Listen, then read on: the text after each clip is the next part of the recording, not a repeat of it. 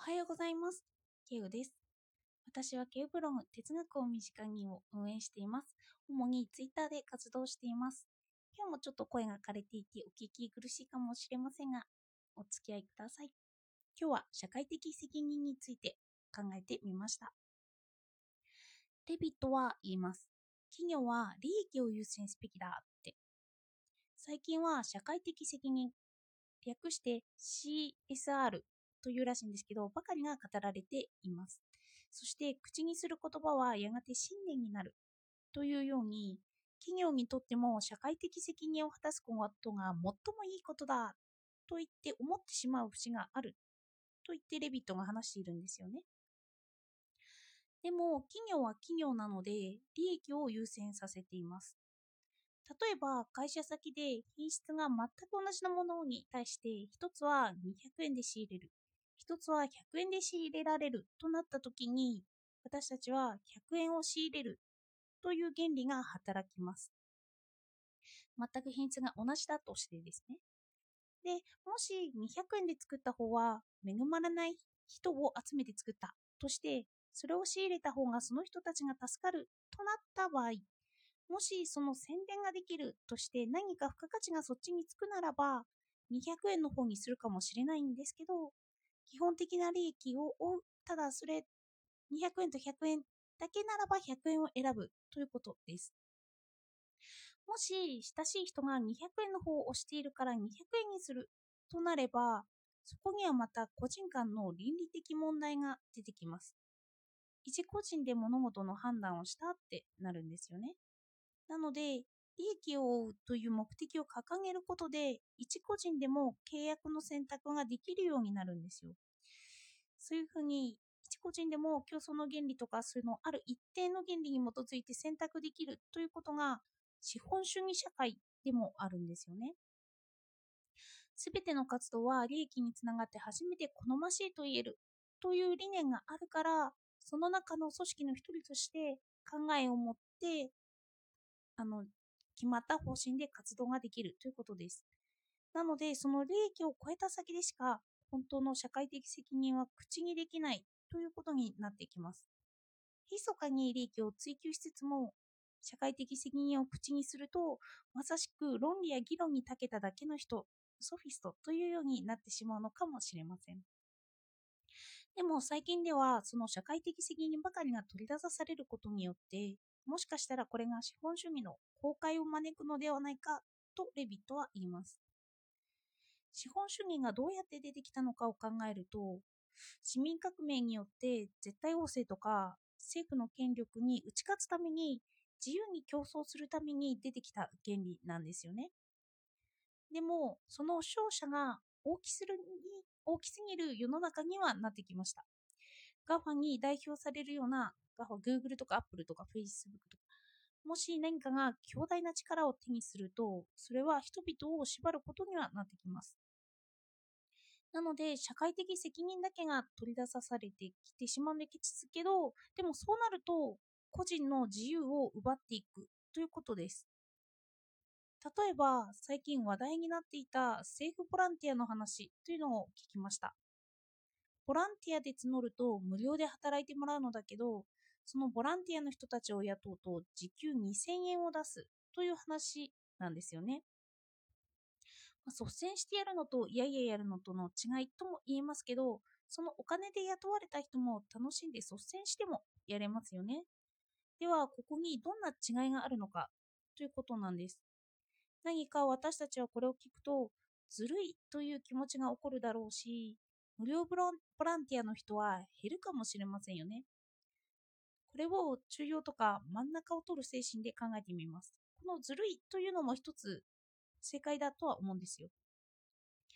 そしてもう一方で見るとすれば、政府は利益を基準に考えていないので、企業ではないので、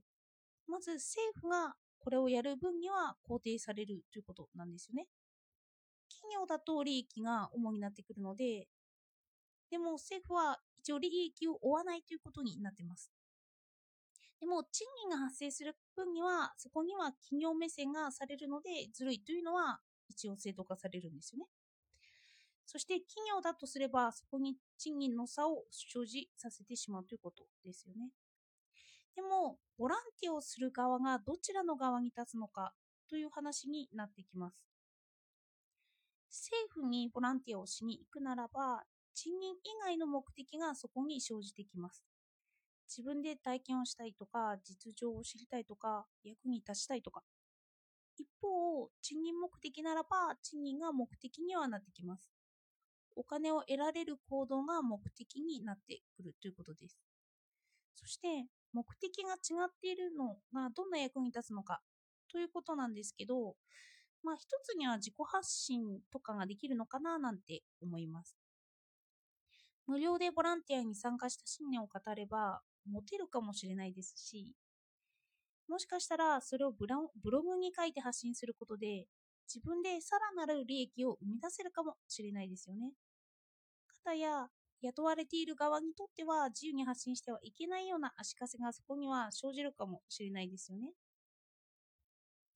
私たちは2000円の差をひどいと思うようになること自体が、もしかしたら自分で利益を得る資本主義の精神が個人に当てはまらなくなってきているのかもしれないなと思いました。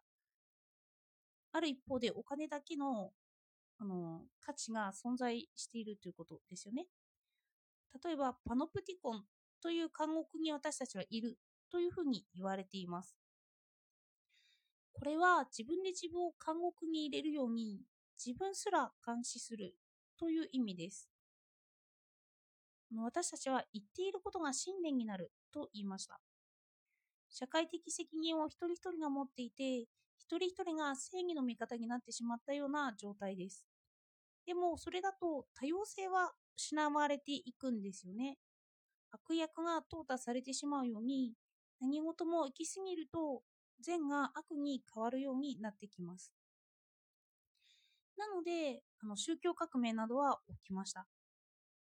教会の権威が強すぎたので、その強さを弱めるような動きです。何かが巨大な力を持つと、それが分散する力が働くんですよ。私たちは今、その社会的責任が大きな宗教の一つとして組み込まれているのかもしれないですよね。そして、利益ばかりに追求、利益ばかりを追求する人を悪役として掲げやすいということです。でも、レビットは言います。自分は正しいと人向けに信じる者が強大な組織、とりわけ企業の強大な機構に支えられたなら、これほど危険なことはない。数々のギリシア悲劇が示すように、自分は正しいと考える者ほどたちの悪いものはないなんて語るんですよ。これは融合も刃として帰ってきますけど、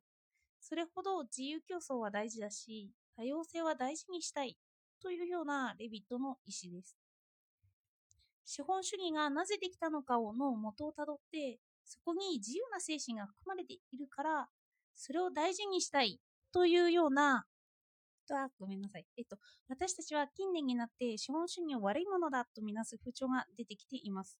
社会的格差が広がっているからですね。なので、新しい形は必要かもしれないんですけど、その自由精神は継続してほしいなと私は思いました。最近副業に目が向いてから考える視野が広がったように思います。今までは雇われていた人としての視点しか持てなかったと思える点が多いです。その時給2000円に対してひどいというような反対の意見が、ということに対して反対の意見が持てないというような。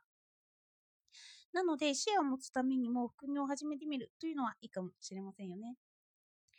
では、今日もお聴きいただいてありがとうございました。